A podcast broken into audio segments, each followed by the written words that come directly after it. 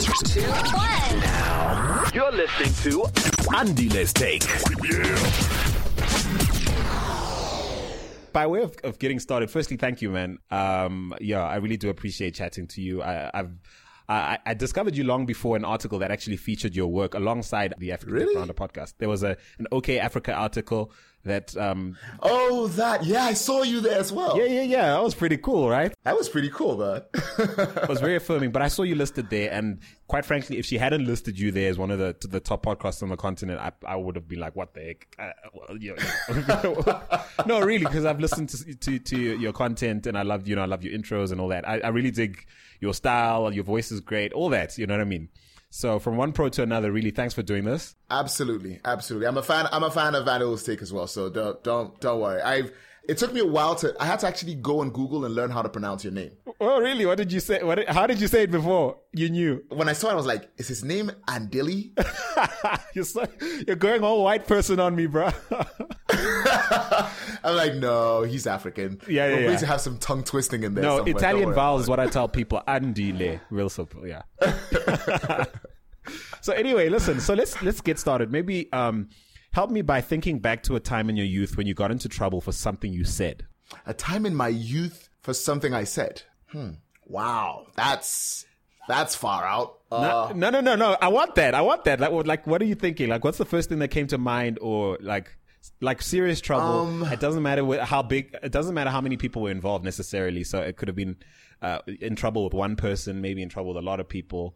Um, but at the time when you actually got in trouble for something you said. the one time I can remember actively as having been probably the earliest indicator that I had that there were times when you should shut up. All right. Um, an aunt was visiting. I was very young. I lived with my grandmother and my father and my younger sisters, my stepsisters, and my brothers, my elder brothers. So I was in the middle of all of this. Uh, so I had two elder brothers, two younger sisters, and there was me in the middle. And I said, I say had because that dynamic has long since changed in my family. Right. So my aunt was visiting, and I'd seen her. I, I was maybe seven at this time, and I'd seen her about. It felt like I'd seen her a year earlier, you know. Right. And I felt, well, hang on. If I saw her a year earlier, why the hell does she look so bloated? I think I know what's coming. Oh, hang I on, I know hang what's on. coming, you know, alright? you don't. It actually gets worse. It gets way worse. oh man. So I'm thinking, why does she look bloated? What what the hell is wrong with her? And so I scuttle over and I ask my grandmother, what's wrong with I think Auntie Veronica? We used to call her Auntie Vero. Hmm. So I'm like, what's wrong with Aunt Vero? And she goes, What do you mean what's wrong with her? I'm like, Well, obviously something is wrong with her. She's huge. She's not the same. Then- now think of it as a, a child realizing, oh, I might have committed a faux pas. So I'm thinking to myself, oh, I shouldn't have said that. And I shouldn't have said that because it's very obvious that she might be pregnant and women don't like to talk about being pregnant when they're pregnant. okay. And you're aware of this at this ah. age. How old are you now? How the- old are you? Well, I, I grew up I grew up in Cross River State. I grew up in Calabar. okay. Well, today it's more of a metropolis in transit. You know, it's a it's a small city on its way to becoming a metropolis. Right. It, it attracts viewers internationally from all over the world in December during the the, the Calabar Carnival, which is the largest street carnival in Africa. Okay. But before it it started all this all of this, all these transitions occurred, which essentially kicked off around 2000. Yeah, the year 2000 or 2001 or so. Um, before all this happened, it was a very quiet, rustic city that was sort of a civil service state, pretty much. It didn't have a lot of resources, so there wasn't a lot of international exposure. Yeah. It was it was a rather backwater place, but it was beau- beautiful in that sense. Okay. And you're you're a kid growing up in this, and you're how old in this story? Yeah. So I'm around seven, and I've I've spent um pretty much my entire life at this point with my grandmother, who is a very she was a very very interesting character. Right. And she believed in um utilizing culture to raise children. Okay. So I was very well steeped in the ideas of what you could say and what you couldn't say around adults. So I knew yeah. instinctively that I'd said too much Right. and uh, I sought after an avenue to, you know, pull my hand out of the fire. So I, I, I realized, oh crap, she doesn't want anyone to know she's married. Yeah. So I run across, switching gears effortlessly back into being a dumb child. Right. I run across the hall, grab her leg and I shake her and she looks down at me and she's already irritated because she can tell that I'm talking about her weight. and I try to whisper at her, but she won't bend down to my level. Yeah. So I say it in the smallest stage whisper I can muster. And I say, Oh, Auntie, I'm sorry. I just figured out you're pregnant, right? and I say this to the hearing of pretty much everybody else in the room. I was in the doghouse forever for that incident. Oh, damn. forever. I was I caught flack from everybody for that incident, man. So yeah, that's probably the earliest I can remember. we seem to have a, a, a parallel in our upbringing and, and as far as that's concerned in terms of correctness in terms of when to speak and when not to speak and Yes. how much to say and you know And when you have when you shouldn't say anything. yeah else. and whether you even have a right to say it you know what i mean um, where would you say where would you say you found your voice as it were i mean outside of the the confines of those constructs you know as as maybe a, a, a teen growing up. For me you know for example for me it might have been uh, going to boarding school and and being able to like rewrite what it meant to be Andile outside the context of like my parents and my upbringing to to some extent of course. So like where would where would that have happened for you? Where would you have found your voice? A voice to speak. yeah. Uh wow, that's a fantastic question. That's not something anyone has ever asked me in my entire life. And I've I've been interviewed roughly once pretty much every week for the last 14 years. I can imagine you do get a lot of interviews and stuff, but these are the sort of, I suppose, existential questions I'm grappling with as a as a young African uh, broadcaster, broadcaster, creative. creative, Yeah. and that kind of thing. And I'm Yeah. like, you know, uh, so I'm pondering these questions now, and it just occurs to me that you know someone like you, you know, being in the podcast world and your interest in that, and we're going to delve into that later. You know, um, I, I was curious. You know, Where, what, what would it be like for you? wow. Uh okay. And don't you love podcasts because you actually can think? You're not going to just spew the first thing. you know, you're not going to sound, try and sound clever. it's just be on the ball. Nah, it was my grand, you know, Well- yeah. First and foremost, I'm I'm the least clever person you know. Let's let's just put that out there. it's mostly elbow grease and lucky situations with me. yeah. Um, uh, let's see. First, I can remember finding a voice for myself. I would say was music. Oh, yeah. Because you were into hip hop, right? Yeah, I've I've, I've always been a, a great fan of, of rap music, which has morphed significantly in, in my more recent years. Remind me to tell you more about what's going on with me and the kind of music I listen to. Right Yeah. now. That's, you're like practically reading my questions right now. But yeah, carry on. We'll come, we'll come to that. We'll come to that. Okay, so um, I liked music. So back backdrop to all of this. Um, the Nigerian social system in the '90s was divided largely along the lines of wealth, um, education, not as much in my age bracket, but wealth. I'd say location. If you lived in a city or if you lived in a posh part of a city, Yeah. you you know you went up the ladder a few notches. Yeah. Is this in people's estimation of you or in, in like, This was this was regular social practice in the Nigeria of my youth. okay. There was wealth, there was location, and then, of course, there was exposure.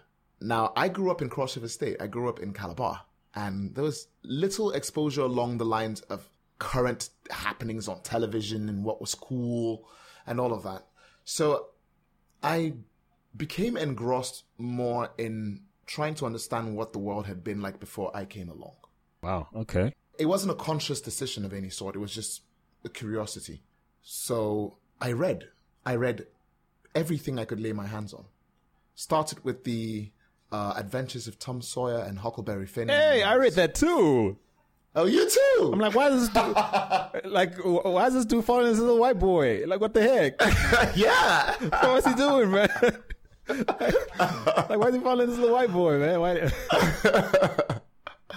So I, I read the, the Adventures of Tom Sawyer and Huckleberry Finn. and Yeah. I've I've been reading ever since. Consequently, um, when we moved from Calabar, where I'd grown up with my grandmother and my father, to Port Harcourt, where I uh, lived largely, well, not largely, I lived entirely with my mother. um, by the time we relocated, I was moving from a quiet small city with no exposure to the outside world as such, especially not for someone my age at least. And I was moving to a bigger city, which was more vibrant and which was more metropolitan and more fast paced, you know. So the tendency for people to to casually display their intelligence was very high. It wasn't as high back in Cross River State. If you were smart, you were smart. You got smart one of a number of ways. You interacted with people, you lived through great experiences, or you read books. So we moved to Port Harcourt and I heard a different kind of music. And in Port Harcourt, the radio stations played more of the stuff that was current from that day. Yeah. So I, I was exposed all of a sudden. I, I blew out of a world where I was probably listening to Yanni and, um, I don't know, like mostly church music, I guess, Yeah, at yeah. that point in my life. My father Jim was Reeves or something. religious- yeah, my dad was going through a religious conversion, so he was listening more to gospel music Jimmy Swaggart, And all of maybe. that. Yeah. you know, and, and, and the and the gospel tapes where they'd have music in the background. Like the music doesn't make me like it any more than I disliked it to start with. Anyway, It wasn't moving you. It wasn't moving you. No No, hate though. I mean, Jimmy Swaggart and all those dudes, though. No hate though. But yeah, I hear what you're saying. It was, it was. You were all good with that. yeah, I, I I wasn't I wasn't crazy about it, and then I wind up in a space where I'm listening to Slick Rick the Ruler all right. and Fats Domino and Elvis Presley and James Brown and Dr. Dre. Yeah. uh, the digging in the crates crew. So I'm I suddenly arrive at this place where I'm like, wait a minute, there are people who think like me making music. And just like that, I became a fan and I started listening a lot to it. And I started singing it. Did it inspire you to have your own thing to say? Yes, that is that was the first time in my life up till that point where I had really been able to do something just because I wanted to do it and no one had a problem with it. My grandmother was very strict and after his, you know, mm, his finding Christ, my father became a little difficult to handle as well. So it was a rather strict household. Not horrible, but you just you weren't going to be singing "Do It to Me One More Time" in the house. I mean, you, eh, you were going to get killed. I got you. Yeah, it was pretty. Yeah. how, how, how much do you value your life? Type. Well, I'm I'm existentialist to a great degree in my my belief systems today, but I would still not want to get get You killed not a Lionel. Richie song. No, not over Lionel Richie. He's not that important. I'm sorry. Love you, Lionel. There's a kid who came to me, or youngster, um, a, a young person. He'll listen to this and go, "I'm not a kid." Well, you know, yeah. But he came to me like a year and a half ago, and he was like, "Listen, I listened to your podcast. I really want to be a speaker." He speaks well, you know, smart kid, and. And he really wants to be a speaker, you know, to share everything you can and, you know, help me become a speaker, you know, get me an agent, whatever. And I asked him a single question and then the line went dead. And um, it's a question I'm going to ask you uh, because it, reduces all the existential issues around your being a broadcaster, communicator, and all that kind of thing to this. it, it basically comes down to this: What do you have to say? What do I have to say? So it's it's funny you should ask me that question. This morning I was thinking about something. So I have these monologues in my head, just constantly running. The things that I'm thinking about, the ideas I've been trying to grapple and come to terms with for the last Lord knows how many years. Um I don't know if I'm a broadcaster. One just has to Google Andre Blaze Henshaw, right? what the heck? Oh, but tell me what you mean by that, because I think I have. I have a mirror feeling, but it has to do with television specifically. But I'll t- t- tell me what you what you mean by that. let me let me come at it from this standpoint, right? So broadcasting first and foremost is a job, right? It's what you do for a living. Yes. But it's a job with certain ethical tenets built into it, Okay. such as um, the observation of the freedom of information in your pursuit of the acquisition of information, the observation of privacy laws and uh, laws against plagiarizing, and moral and ethical obligations as well to the public, the listening public, or the viewing public, or the reading public, whichever your your your surface is. But I spent the first, oh, I don't know. Uh, okay, so nine years since I moved to Lagos, six and a half years in Port Harcourt, plus one year of radio. That's, so I feel like Methuselah when I do that. you added all that. it's, a lot of time. you know? So there's seven years in one corner and there's, you know, uh, eight years on the other. I spent all that time pursuing my career in broadcasting simply for one reason. Which is? I'm curious. I'm not in broadcasting to say anything. I'm in broadcasting to listen. That is that is profound. I'm there to listen. My my take on broadcasting is a lot like so I think in the far future 50 60 years maybe less given the leapfrog nature of time right now there will be a, a, an introduction into the the the dictionary or the lexis of the creative business or the creative industry or creative living, which will become a thing, just like healthy living, for heaven's sakes, has become a thing. There will be introduced into that lexis words like listeners in place of speakers. Today you'd call them shrinks, but before then we called them anthropologists. We're curious about the, I'm curious, let me not make this a generalization. I'm very curious about the evolutionary nature of humanity. I think that the actions that occur in the small pockets of our consciousness mean much more to us as a race than the grand things which we mortalize in history. Let me see if I understand what you're saying. So, in context, uh, taking American Idol as a as a platform versus, say, the quiet moment where, say, Lauryn Hill sat and wrote Zion. You know, and Yes. then at, in the at a, at a time when she never even knew it might one day be part of this album, we'd all consider one of the greatest hip hop albums of all time. Take me to that moment. Sit me beside Lauryn Hill at the moment where she's about to write Zion. I want to ask her, what are you feeling? What are you thinking? What happened this morning? What happened yesterday? I so get you right now. I get you. I'm not concerned with speaking as much as I am with learning, with understanding. My journey through broadcasting, I have to be very honest, is a very selfish one. It has nothing to do with the listeners or the readers or the viewers. It has everything to do with what I'm curious about. And that's the main reason why I haven't returned to, to paid broadcasting in the aftermath of my exit from it a few years ago. Because I like it as much as I do, but I like being able to make coffee at 4:30 a.m. and have a Skype conversation with someone in a different time zone in my kitchen and ask him someone I've never met who is world famous for music or art or engineering and my first question to him is what's your sex life like? Well, I wouldn't. I wouldn't launch in that direction necessarily, but I get. You know, I hear what you're saying, though. I totally get you. Is there any other medium out there that lets us do that, though? There isn't, right? Yes. there isn't. There isn't. Every other medium is owned, it's contained, it's bordered, it's colored. It's timed. You can't do TV because it's timed and it's expensive and it's cost intensive and all of this stuff. You can't do radio because there's a million and one laws bordering against what you can speak of and what you can't. And you have to keep that running by running ads. And ads mean you essentially, you know, you, you fall into the same business structures as everyone else. I think what I am is a creative anthropologist, for want of a better word. I utilize creativity as my tool to figure out how people tick. As you were speaking, at some point I got a tingle down my spine because you were talking about um, speaking to someone in your kitchen, and there's an intimacy about it. There's an immediacy about it. There's a there's a candid there's a Yes. candid sort of there's something about it that really does pay you as much as any sort of gig could. There's no there's no high there's no high that could ever could There's ever match literally no gig that would give you that feeling.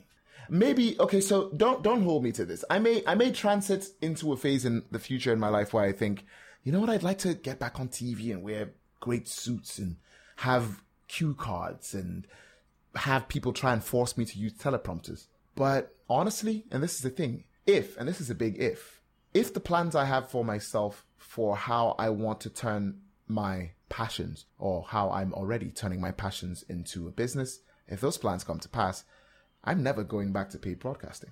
I'm never going back. I get such a, a thrill from this that you wouldn't believe it. If I got a paid broadcasting gig that had me do this, yes, absolutely. But I, I doubt that such a white rabbit exists. And you know, I had a question here, which you've basically answered indirectly because I, I was going to ask you how the idea to get into podcasting came about. You've, you've kind of explained that, and also given the the kind of Oh, career you've enjoyed, the actually kind of haven't. career. Sorry. I actually haven't told you how the idea to get into podcasting came Oh, about. really? So now, so, so, so Oh. tell me that because you know what, someone with with your sort of traction in traditional Hmm. media isn't someone I'd I'd expect to have an interest in and be drawn to uh, an untested medium that uh, you know is so difficult to monetize and turn into a, a decent model. You know, so like, how did this come about? And uh, speaking, I'm speaking specifically now about the the My Africa podcast. My Africa podcast there aren't any disconnected incidents in my life. I look at my life as one long, smooth flow of actions, like a domino effect of actions. Um, for reasons I might or might not, depending on, on where we go with this conversation, for reasons I, I might or might not uh, go into later, I was in a place in my life emotionally and psychologically where I was exhausted. I was deeply unhappy. I was depressed. I had gotten very, very depressed. I mean, now that I think about it, I'd gotten to a really bad stage in depression. But I was also in a place where I daily had to put on a bright face every single day, both in person, on social media, on television, radio interviews, whatever I did. I meetings, I had to have this mask on. So around the end of 2014, I started to feel as though that mask was cracking. I mean, if I had known how much worse things are going to get later, I, I probably wouldn't have bothered myself very much. But I felt, I felt like things were cracking and I couldn't hold, I couldn't consistently hold the, the pretext of happiness in the, the forefront of my mind long enough to actually be happy. So because of these factors, I was more susceptible to the unusual, the the untested, the newfangled. I was willing to to bet on the losing horse at that point. And for me, the best time to make an investment is when you're broke. If you have something to invest, then you're really not broke, are you? Also, I think that the level of passion you you bring to the table when you're in that state, uh, in order to sort of ensure that something works out, and if Yes. and if it doesn't, it's not because you you know it's because it didn't work, not because you didn't have time or you didn't really put your back into it. If it doesn't work, it's like It just wasn't going to work. It was. It, wasn't didn't gonna work. Not happen because you didn't do what you were supposed to do. yeah, absolutely. Yeah. So this was this was this is you at the start of my Africa. This is me before I ever heard of My Africa. So I had I had already started creating something, uh, which I will not speak of yet because I'm doing it again already. Oh, okay. Uh, so that's you you in- need to you need to give me you get, before you launch. Like, I mean, at least give me the exclusive, bruh. Like let me let me take this to the people. You know what I mean? when you're ready, though. When you're ready, get, you know. absolutely man absolutely absolutely um so i was introduced to these guys um i had never met a single one of them um there were three swedes and one south african and their races don't matter much apart from in indicating how diverse the founding ideas for my africa you know came from um so there were three Swedes. One of them grew up in Sweden. Uh, two of them grew up in Sweden. One worked in Nigeria. One grew up. The third Swede grew, was born and raised. Was born in Sweden. Was raised completely in um, the DRC. Sure. Okay. So he feels more African than I mean Swedish. If you talk to Anders and you tell Anders that he doesn't know what he's saying as about Africa, he will fly off the handle and you will be very surprised. I'm sorry, Anders. Anders is blonde for heaven's sakes. So it takes him getting used to, you know, in Nigeria of all places. But he's an amazing guy. So Anders and Hannah, and they're going to hate me for saying their name, and Jonathan and Steve called me in and they said, "So we've got this great idea. We'd like to we'd like to go into the business of making media, but we want to make sure that we are adding value as well. So this is what we're thinking about. It's a podcast, and I had subscribed to exactly zero podcasts at this point in my life. This is 2014. Okay, so you weren't exactly like an early adopter of the medium. No, I was I was a, uh, an audiobook person. I always had an, an Audible account. I always had audio, audiobooks, but I wasn't. I was big on music, big on audiobooks, but not podcasts. I mean, I came from radio. I was on radio for six and a half years, live radio. So podcasting, Yeah. eh, it's just one more pre-recorded radio show. Yeah. So I'm thinking to myself, okay, that, that's not what I I'd expected to hear, but I keep an open mind. Did it did it feel like a demotion? Did the offer feel like, guys? I mean, you come with me, come at me with this, like, Well, no, no, and I don't. I don't know if I would have noticed that. Um, at, in 2014, I was I was having a great financial year, so I didn't. I wasn't really looking for money as much as I was looking for purpose. I had I had recently become part of a think tank a year earlier, and I was doing a lot of um, rural community focused work. And I guess that's where the trigger mechanism was born out of. On the back end of that, I didn't want to go back to just making entertainment. I wanted to make sure that I, I actually left a mark and I could walk away and say, oh, I did that. Yeah. So when they talked about it, they were more cautious than passionate because I think they were worried that I might not be open to it, but I was. But I told them I needed some time to think about it. And I took some time. I was traveling aggressively back then.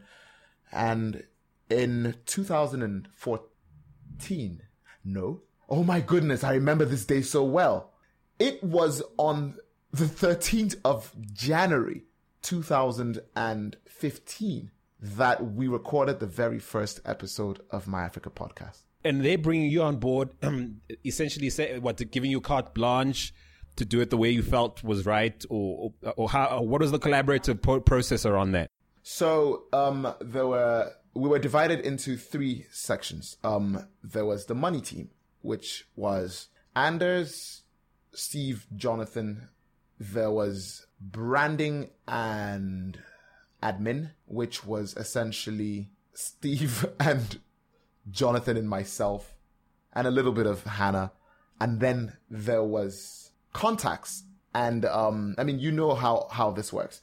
There was reaching out, chasing down. The line production stuff. Yo! The line production for a while sat exclusively on Hannah and myself, and if that stuff is tough, man. So Yeah. chasing down interviews, it's poof, man. So it was divided into three teams, but creatives, that was me exclusively. That's great. And I love those intros you do. I sometimes feel like maybe you're inspired by Sway in the morning or something like that. You know, like No, how he I- intros his guys. You want to know something something else? And Yeah. after I get done with this conversation with you, I'll probably rectify that. I've never seen Sway in the morning. Have you been compared to him, like in the way you do your intros and stuff? Yes, um, a, fr- a, a friend of mine has said that uh, several times about me generally, but I've never understood the comparison. Well, no, and you know, to be fair, you're a lot more scripted and a lot more articulate. You know, I mean, his is very loose and live radio vibe-ish. You know what I mean? And also hip hop driven. Yours feels researched, man. So, newsflash: Yeah. I've been in broadcasting, electronic broadcasting, at least since 2002, Okay. and I have been on TV since August 2008, more or less. I have only ever used a teleprompter or scripts twice in that time. Are you serious? I created a show called um, Entertainment Extra in collaboration with the company I worked with at- the time, a, a TV broadcast platform called Nigezie. So that was a news show with um, TV graphics, a voiceover with TV graphics. So, I mean, you had to write that down. So you got your sarcasm in at the right points and all of that. And The I loved it. entertainment style. Yeah, that was cool. But the Nigezie Top 10, Central Station Wired, and it, uh, Dawn in the Creeks. All of that unscripted. show. No, I've I've never really scripted. I've script the second time I used the script was on Nigeria's Got Talent, and I did that because the producers and the directors insisted on it, and it made it made it impossible. I felt like I was in a cage. I got the discipline out of it, and I'm grateful for it today. But Yes, at that yeah. point, I almost lost my mind, and I think that reflected a great deal in how the show came out. It, I wasn't entirely proud of how well I did on it. Yeah, I mean the production was great, but I don't think I, I put in my I had my best come out there. So no, I don't I don't really script, and my research is a daily process. I'm on Wikipedia between four forty-five and five a.m. each day. I Google extensively. I read beyond belief, and I absorb a ton of information. It's usually asked innocently, but I can, when you really think about it, it's it's it's almost insulting in a way. Do you get people asking you where, where you grew up, and as far as the way you sound versus how they expect you to sound? Oh yes. Oh, I, I get that a great deal. They expect like a quote unquote posh answer, like the UK or the US or something. Do you you get that a lot? I, I get that. I get that. And I I've been getting that question since I was in secondary Oh, school. yeah? No, actually since I was in primary school. I attended a primary school called Celius and I remember Ibrahim Mustafa grilling me about where I was from because of how I sounded in 1993. So yeah, I, I I've always had that. given how conspicuous might be a word, um, but how conspicuous you sound, uh, how uh, specific, specific maybe is a better word, how specific you sound and the, the sound that you bring to the mic uh, when I listen to your show. And certainly, you know, I'm sure people in meeting you, what they encounter. I mean, how, how, how is that part of your bag of tricks, as it were? Like, do you think about it? How hard do you think about it? How hard do you think about how you're being, Uh. you're coming across, and and and how to use it to influence? Um, Like, how do you how do you handle that? Is it something you use to sort of surprise an audience that thinks they've got you figured out, or is it something that you sort of use to uh, create your own lane? What is it like? How how does it play out for you? The way you sound. Hmm. Well, so the way I sound is divided into three things. It's, and this is probably the first and only time in my life I'm actually going to address this in this much detail. It will almost certainly never happen again. We might we might open doors here, bro. But this is going to be on the internet, so this will be a reference for everyone to go back to and not have to ask me. Okay. Um, so, uh, the way I sound is divided into three components. It's my choice of words. Okay. It's the timbre of my voice. Yes. And finally, it's the accent that I, I speak with. So let's go from the bottom up. My father taught English. He, his life ended as a teacher in a secondary school. He was the vice principal of Hope Waddell Training Institution. His name was Patrick Henshaw. It wasn't a very great way to end the life of a man who once upon a time had been the chairman of the Manufacturers Association of Nigeria while he was in his 30s. It was a, a long way to fall. My father spoke the Queen's English, and I'm this, that's the only way to put it. He spoke the Queen's English. You didn't make grammatical errors in our household. You never did. And for a man who was of Efik origins, my father spoke accentless English. And the Efik language itself and several other languages in Nigeria have a tendency to affect the way that you speak English because it teaches you to inflect naturally in certain parts of speech and not in others. So it's a very easily distinguishable accent. And my father didn't have a trace of it. I, on the other hand, I did. So when I changed parents and I, I, I went to my mother and we moved to Port Harcourt, a more urban city, I was an outcast. I was the kid who spoke like he was from the boonies or the Hicks and who wasn't who so I essentially Shame. didn't get listened to not because I didn't have something to say as much as because I didn't say it in the way that they wanted me to say it. And one of the things I remember thinking while we lived in Rumubiakani in Port Harcourt was if I sounded like my father, these people would never laugh at me. Sure. And I think there began after that a slow elimination of the inflections that my own language had given me, which came with really bad after effects. As, as a result of that exercise, I actually, for a period of over 20 years, lost the ability to speak that language. But I started to tailor the, the way that I spoke to sound more and more like my father. And I didn't realize that this was happening as rapidly as it, it was. But when I did realize it, what I sought to do was to pull myself as far left away from that as possible. And consequently, I wound up sounding American. So it wasn't until fairly recently, I'd say maybe five years ago, that I said, you know what? If I sound like my father, I sound like my father. And when he passed away, we weren't on good terms. We weren't great. So Sorry to hear there it. was a lot of coping to go with that. And I was trying as much as possible to avoid that. But eventually I thought, you know, I sound like my dad, I sound like my dad. I look like him as well. And, you know, that's why I'm growing my beard and everything, which is growing really badly, I might add.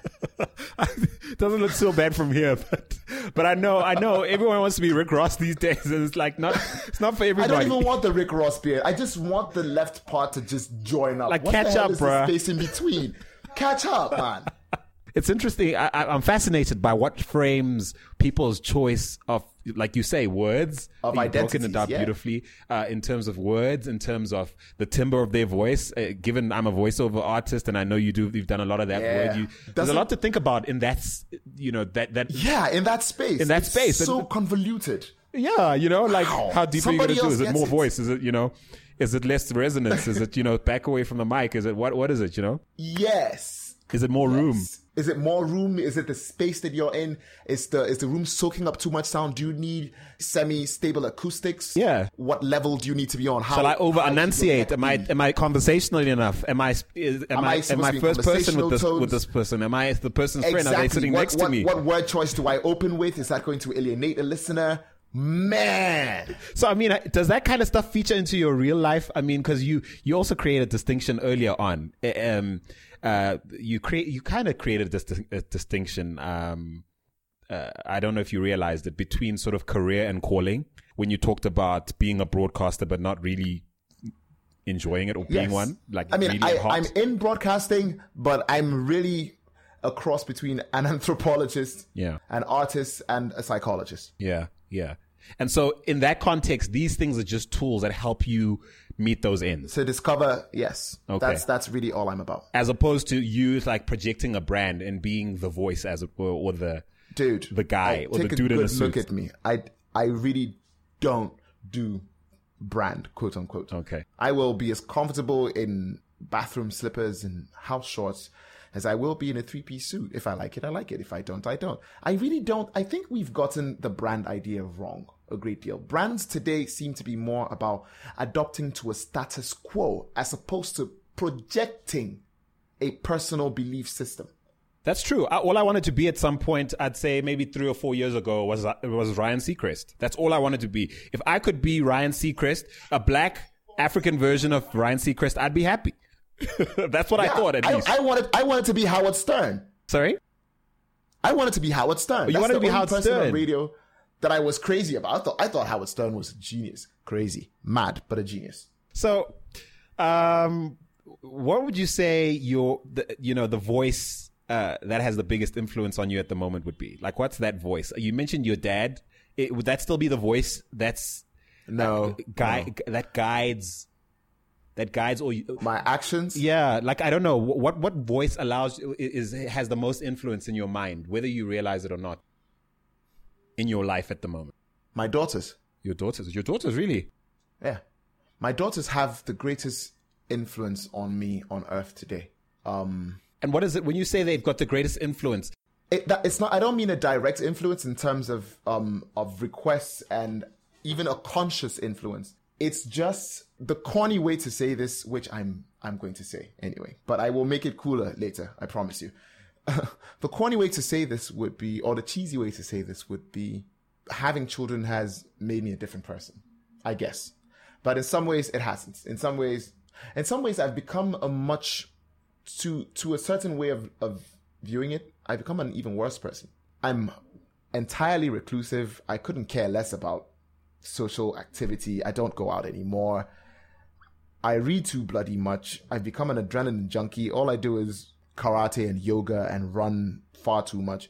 I'm battling every single day with calorie deficit because I'm almost always clinically underweight because of how much exercise I do. But those things are side effects of the fact that I've realized that I don't want to really be social. I don't want to go clubbing. I don't care about red carpets. I couldn't give a rat's ass whose fashion is banging and what thing is raining. I'm, I don't care. If I have five hours with my daughters in a day, I'm pretty much good for another week. and this this took you having daughters to discover about yourself No, this took me going through a certain patch of my life where I became a social outcast to discover about myself. I've I've been a father. I mean, my biological daughters are three years and three weeks old. okay wow congrats man that's um, just now Yeah, but I've been a father since 2008. Um, my eldest daughter is going to be 10 in 2000. Oh, pardon me. Two, yeah, I think 08 or 07. That's what, when, when did we meet? We first saw each other in 2007, but we met proper in 2008. Um, and I've been her father for all intents and purposes since then. And she is the greatest love of my entire life. And being there, watching her grow up, seeing her evolve, that had such a profound effect on the things that I chose to do and why I chose to do them. So when her baby sisters came along, all it did was, I'd say the birth of the twins was more of a catalyst than an actual cause. okay the reaction was already happening Yeah, 2010, I'd stopped. I, I, I cut my social activities down by 70%. So I knew something was happening. It just needed this extra push, and there we go. And would you say that's impacted the way you assert yourself in terms of what you choose to say? Uh, or even ha- has it sort of impacted the, your curiosity as you described it earlier? Before now, I've been curious about society. Now I'm curious about people. I recognize that society, and it's going to sound stupid, but I recognize that society is consisted of people. So if you really want to understand the macro element, you need to go into the micro elements and understand what makes each one tick and what the subsets and subgroups and sub ideologies really are. Because we present organized ideology as though it is a black and white affair and people either believe this or believe that, but that's it's not true. Events happen every day in people's lives to alter the way the ways that they perceive things or the ways they think about things. And I'm just the guy who's committed to understanding what those events are. So, did it change the things I was curious about? Definitely. When you have two people born on a Saturday who look like you, and I mean it, my You almost make it sound freaky. it had to be a Saturday too. Saturdays, Saturdays TV show and, and cartoon day. It's not it's not have children that look like you. no, you. I got you. I got you. I got you. Yeah, yeah, yeah. They they ha- they wanted to make sure you had the time to to receive Yeah. them. oh, oh, they they chose. They chose. Yeah. And they've continued to do so thereafter. So, in the context of what you've just described, how do you how do you measure your influence or your relevance, or does it matter? I'm not interested in relevance. Dude, you're alive, right? I beg your pardon. And you're breathing. oh yeah, yeah. You're alive and you're breathing. Yeah. And every day you drink a cup of water, you breathe a certain quantity of oxygen, you exhale a certain quantity of carbon dioxide, you feed plants, you um, affect the hydration process of the earth, you affect the process of evaporation of liquids, which affects how much rainfall we get. You're, you're relevant.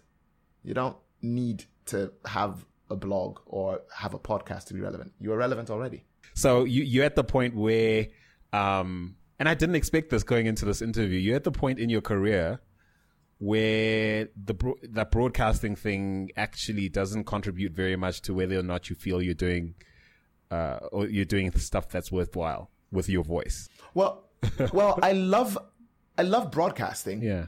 I'm passionate about it. I'm fascinated by the metrics of measuring demographics and subclassifications. I'm fascinated by creating content. I love writing. But if we're discussing value, Different conversation almost, actually. different. My value right now is more in person to person relationships as opposed to mass effects.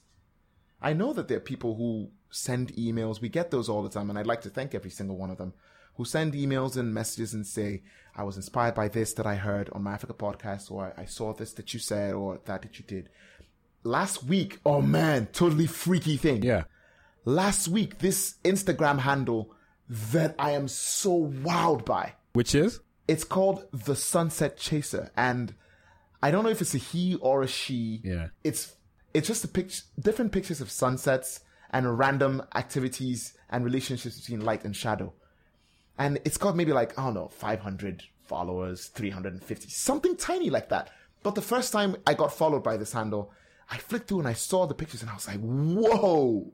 And I followed her or him or it or whatever it is. It could be a bot these days, Because but hopefully not. I have let's, no idea. Let's keep the romance going. Let's hope it's a person.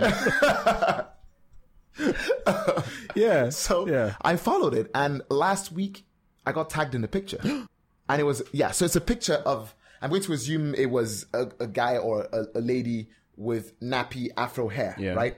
So the picture has a person standing in a boxing stance with gloves on, and you don't really see the person as much as you see a slanted shadow of the person. It wasn't about the greatness of the photography or any of that stuff. It was about the quote. So this person quotes something I, I wrote on Twitter one morning when I was in one of the mini tunnels in my head where I, I retreated to think things through. And I, I said, see, this is embarrassing when you can't quote yourself accurately. did you? did you or did you not say it, man? but I think I said, yeah. um, some days you hit, some days you get hit, but every day you fight. And she, he or she quoted it and put it right there. And you have no idea what that meant to me. I had such a great weekend just because of that. And this is you speaking to impact, right? This is you speaking to This Yeah, was influence, me with relevance. my cell phone just tweeting a thought that I had and seeing how people reacted to that comment and how I was like, wow, that was just the summary of one batch of thoughts that I'd had before I was going to move on to a different one. That's why I tweet those things.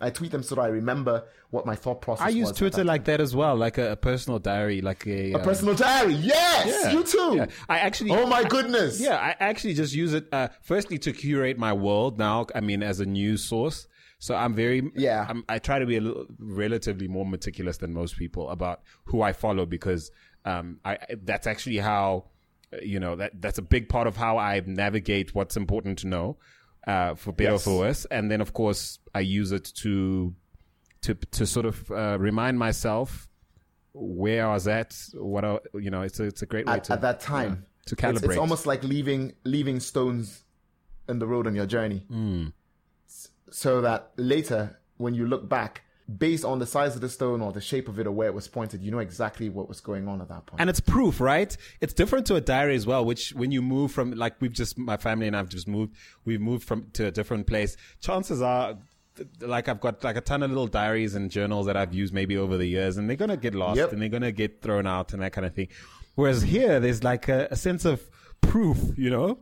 That life happened, a- a lesson was learned, an epiphany actually did occur, that kind of thing. yes, yes, Yeah. yes, Yeah. You relate to that. yes. That's that's that's how I use it as well. Yeah. and seeing that seeing that was more proof of the value that I bring as a person Yes. Yes. than all of the download numbers for my Africa podcast. I can't get anybody to do anything. I'm not influential. I'm not looking to be influential. I don't want to control people. I don't want people to do what I say. I want people to do what sets them free. I'm, I couldn't care less. With, why are you following me? I look. I do yoga because I'm trying to calm myself long enough to function normally in society. That doesn't sound like a person you want to hold in really high esteem. Look, I feel the same way about. I, feel the same way about Jesus. I'm like, hey, I'm just following another dude, you know. So I'm like, hey, find your peace find your peace find your happiness find your joy find your calling find your meaning that that's what i'd like people to do i I, I've gotten over the point in my life where it was about building numbers and how who had the most Twitter followership. and that's big in Nigeria. I have to say, you. uh, It must be tough for Yeah. someone like you in the field you're in not to care about those kind of things. Because I mean, it's it's a it's a dollars and cents issue out there, man. I hear. So at least this is what I hear. I do a lot of, of business as um, um, a media consultant today. I'm on television. Yeah, yeah, newsflash, back on television. Um, that's going to be up in a few months, given when this comes to air. this is coming out on my birthday, by the way. So this is going to come out on June. When's your birthday? June 10th. I'm going to put this out. No kidding. Yeah, dog. Yeah, June dog. 9th. June 9th is my eldest daughter's 10th birthday. Are you for real? I kid you not. She turns 10 on June 9th. What? That's insane. That Oh, pardon me. That's June 19th. I'm a horrible June parent. 19th. You're Yeah, Hey, I'm it's just horrible one. One. you just forgot one. no. So anyway, no. I'm I'm putting this out on my birthday. Um. Uh, hopefully launching the next season of Andile's Take. Okay. Yeah. Okay. Well, I, I just have like one or two more questions I want to ask you, and it's pretty downhill from here. bring it. Yeah, like so. What are you listening to in terms of one music? Because you, you you said you I told you said you talk about it later. You know, what I mean, like, what are you into? You're obviously a hip hop head, yeah. or at least were. At, you know, You Uh, couldn't be more wrong. to? I don't know where you at right now in terms of music, and where you at in terms of podcasts. Like, what's getting you up uh, excited? What what are you jogging to? What are you listening to? I've been on YouTube a lot. Like in the last five months. Yeah. In the, la- Like, who needs TV, man? in the last five months, I have been on YouTube daily and I'm on the how to pages. So I'm teaching myself a lot of skills. I'm, I taught myself to write programming code off YouTube. Uh, so I write HTML, CSS, JavaScript, Java, and I'm, a, I'm, I'm attempting PHP at the moment. And so far, I've gotten my ass handed to me every single day. I'm teaching myself to play the violin. Um, I picked up a new workout routine. It's called planche. It's a form of calisthenics. I picked that up off YouTube as well. Most of my yoga actually comes from yoga videos on YouTube. So let's leave uh, Fightmaster, uh, Kino Yoga, the, the rest of them. I will be on YouTube round the clock. But I'm not big on. I mean, for entertainment, I'm probably going to wa- go watch movie trailers or play music from the 1980s. But that's what I've been watching a lot. I sort of fell off the TV show space where I used to be in, and I went to just to how-to pages. And I, my wife and I don't own a TV, so everything's on demand. So I, I, I do a lot of YouTube. I'm not doing things quite as constructive as you half the time, but yeah, uh, in terms of how tos, I'm doing, I'm doing food. I'm, I'm, I'm, I love watching food get made for some reason. I, I don't know. And I love knowing where it's from, and I love cities and chefs and restaurants. Exactly. This bike, yeah, I I feel like that's the best part of having the internet, it's man. beautiful, yeah, yeah, it's beautiful. Okay, Like, cool, cool. And podcasts? Do you listen to podcasts? Just sitting out there. What? Do you listen to podcasts? Podcasts? Yeah. Um, so I should confess. Well, I have confessed already, but I will confess again. The very first podcast that I listened to outside of My Africa podcast was a podcast I listened to three weeks ago. No, that shocks me profoundly, actually, but not in a bad way necessarily. But that that's I had never heard a podcast in my life before then. so it's it's still uncharted waters for you in a way. I am as much a part of the experiential process Yeah, clearly. currently as I am part of the process itself. That's ins- that's insane. That's there. You and I are extremely different because I I went into it with. Uh, having I went from zero to a hundred in, in, in, in a sense because I, I didn't have podcasts in my life at all. But then the ones I discovered were sort of the world's leading ones, you know. So uh, the you know the startup podcast, serial. I, I discovered the storytelling ones, and then I discovered you know comedians doing different things. And so when I got into podcasting, I had lots of references in my head, lots of things to aspire to, and Yeah. you know to sort of try and emulate in some respect.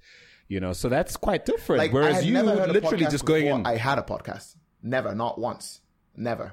That's incredible. Given how, given how, given your approach to to what you've to the way you do it, um, and and what comes out of it, and how enjoyable Thank it is. you. Quite frankly, Thank you very um, much. It's, it's quite something. It says a lot about your your natural your natural flair, and I think your curiosity, as you described it earlier, makes you like the perfect guinea pig to, to to do that. I would not be pulling like a newsreader off like CNN uh, into the world of podcasting without like baptism in the world in in podcast. I'd be Yeah, like, listen yeah. to a million before we we start to work together because I need Yeah. you to understand that it's not what you do currently. But with you, you you you just yeah, you just kind of just jumped in and it, and it works, bro. I wanted to ask questions and I was given the opportunity to ask questions. So I, I jumped on it. The first podcast I listened to was Loose Talks. That was three weeks ago. But I love This American Life. That's a great podcast. Hey, that happens to be at least my top five. At least my top five. Let me let me flip this on you. Who would in the podcast world, who would you recommend in your top five? in my top five. Okay, um, I would recommend uh, the Startup podcast. It's called Startup.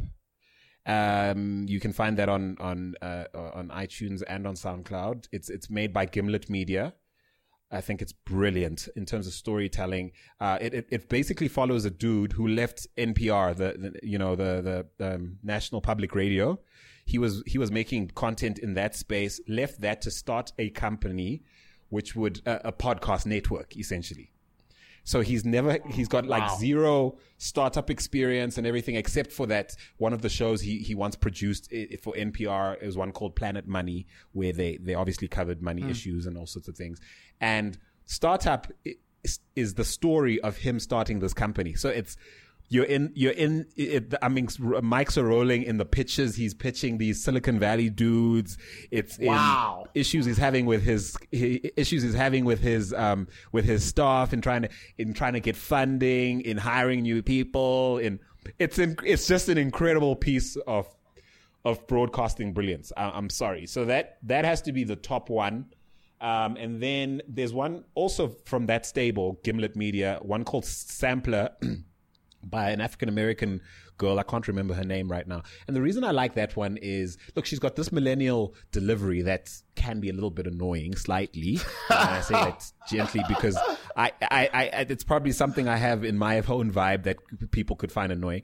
But it, the the cool thing is she features three. Uh, she she features like guests who come there and maybe tell and share with her like three podcasts they're listening to, and they play clips from them, and you know, and sometimes she interviews like podcasters themselves, and it's just a nice little concept, and it's a great way to dip my fingers in a lot of different styles and genres that I wouldn't ordinarily yeah, go out yeah. looking for.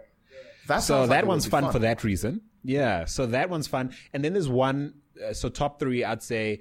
Then there's one my wife got me into. I got her into podcasts because she wasn't sure about the whole vibe. And then when I got her into it, now she irons two of them. She does, you know, she does all this stuff. So she got one into one called Criminal, and and I know I'm naming American ones. I'm embarrassed to say. I mean, they're great ones. The OK Africa article had great ones. So please go. You know, I'll, I'll share them later. but I, I feel like I'm being yeah.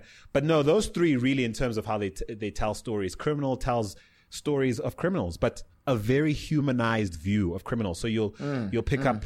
She'll tell a story of a woman who used to rob banks in the 70s and only came out in the 90s or uh, to 2000s and and is like t- you know telling stories of how she used to do it and how things have changed and how her life's turned around but it's very it's just told so beautifully and you get a sense of the era and you get a sense of you know you get a sense of the person and you- Okay, I'm I'm no going to look for that the minute we get done with this interview. So no, yeah. That so I'll, like something I I'll check out that. I'll check out Criminal. I'll check out Startup, and I'll check out Sampler. And then locally, of course, I love you. Um, um, there's Talking Heads, uh, which is another great one um, out of Cape Town. Hmm. Uh, locally, which other podcast do I listen to that I like? Uh, who? Well, the African Tech Roundup. Obviously, I'm biased because I'm on it. But yeah, yeah. But I, I, I love, I love candid conversations with people. So oftentimes you don't find like a stream of brilliance. Like you'll find a great podcast and a great interviewer. Um, or you'll get, you'll get a great interview that just happened to happen on someone's podcast. Yeah, but it wasn't because it that. was I- planned or or made to happen. I know exactly. yeah, what but I mean. won't necess- and I won't necessarily follow, follow, listen to that podcast religiously thereafter. You know what I mean? Yep. Yeah. Yeah. So I there you that. go. I Sorry, I get so passionate when I talk about this. So I know, go I know. Like uh, you've given me a few very good names to go look for. So there's sampler, there's startup, there's criminal. Okay, and startup without the dash. So it's startup one word, uh, sampler and and criminal. Criminal is part of another network, podcast network called Radiotopia, and um, they've got insane storytelling podcasts there. I don't like all of them. Um, there's another great one called Radio Diaries there, that, which is pretty good. Um, and that one also just started as the guy who started that podcast literally just used to let teenagers loose with like recording equipment and just let them go tell stories, and then he'd he'd like make stories out of That sounds pe- so what people brought back. cool. You know. So it's that kind of stuff that I dig. I really do. And Andile's take uh, as as a concept is more uh, in, in in tune with that. So uh, I'm going to put out our conversation as a full length. Obviously, you know, for, to share, and people can listen to everything Mm-hmm. Yeah. we've said. Um, but in terms of Andile's take, I, I, I theme it, and I obviously I try and tell a story that someone sitting in in in the UK somewhere, or somewhere in Europe, in, or the States, or somewhere else, in, or somewhere in Asia, a story that they could never experience or tell themselves because only I could tell that story. That's that's my aim with Andile's take. It's my story. It's my take. It's my. It's, it's not in, but not in an, not in a um, insular sort of way. Yeah, but it's it's still it's still taking taking ownership of something which I mean let's let's face it. No it belongs to me. play It's it, my belongs to you. perspective. It's my worldview. It's my experience. That can't be duplicated. Yeah. So it must be valuable on some level, whether you want to listen to it or not. You know what I mean? Yeah. Yeah, yeah. I, I obviously Googled you in preparation for this. Um, I didn't read much of what I found. It just occurred to me um, that we don't often choose what what what pops up about us on on Google. And yeah, and so I, I thought I'd ask you, you know, maybe in, by way of wrapping up, uh, what's the one thing you're most proud of when you when you Google yourself, if you ever, and what's the one thing that makes you cringe? Um, I'm in transit with my view of myself, so I'm not very often proud of myself. But I'm better now than I used to be. I used to have a very, very, very, very horrible sense of self worth. Um, but I'm a lot better about it. I'm bet. I'm so much better now that I'm a little arrogant, as a matter Okay. of fact. but Um, but I'm, uh, I don't know what I'll, I'll say I'm proud of. I think the one thing I'm proud of about myself doesn't show up on Google. And that's, that's my consistency with my, my lifestyle of fitness. I like the fact that I have genuinely fallen in love with running.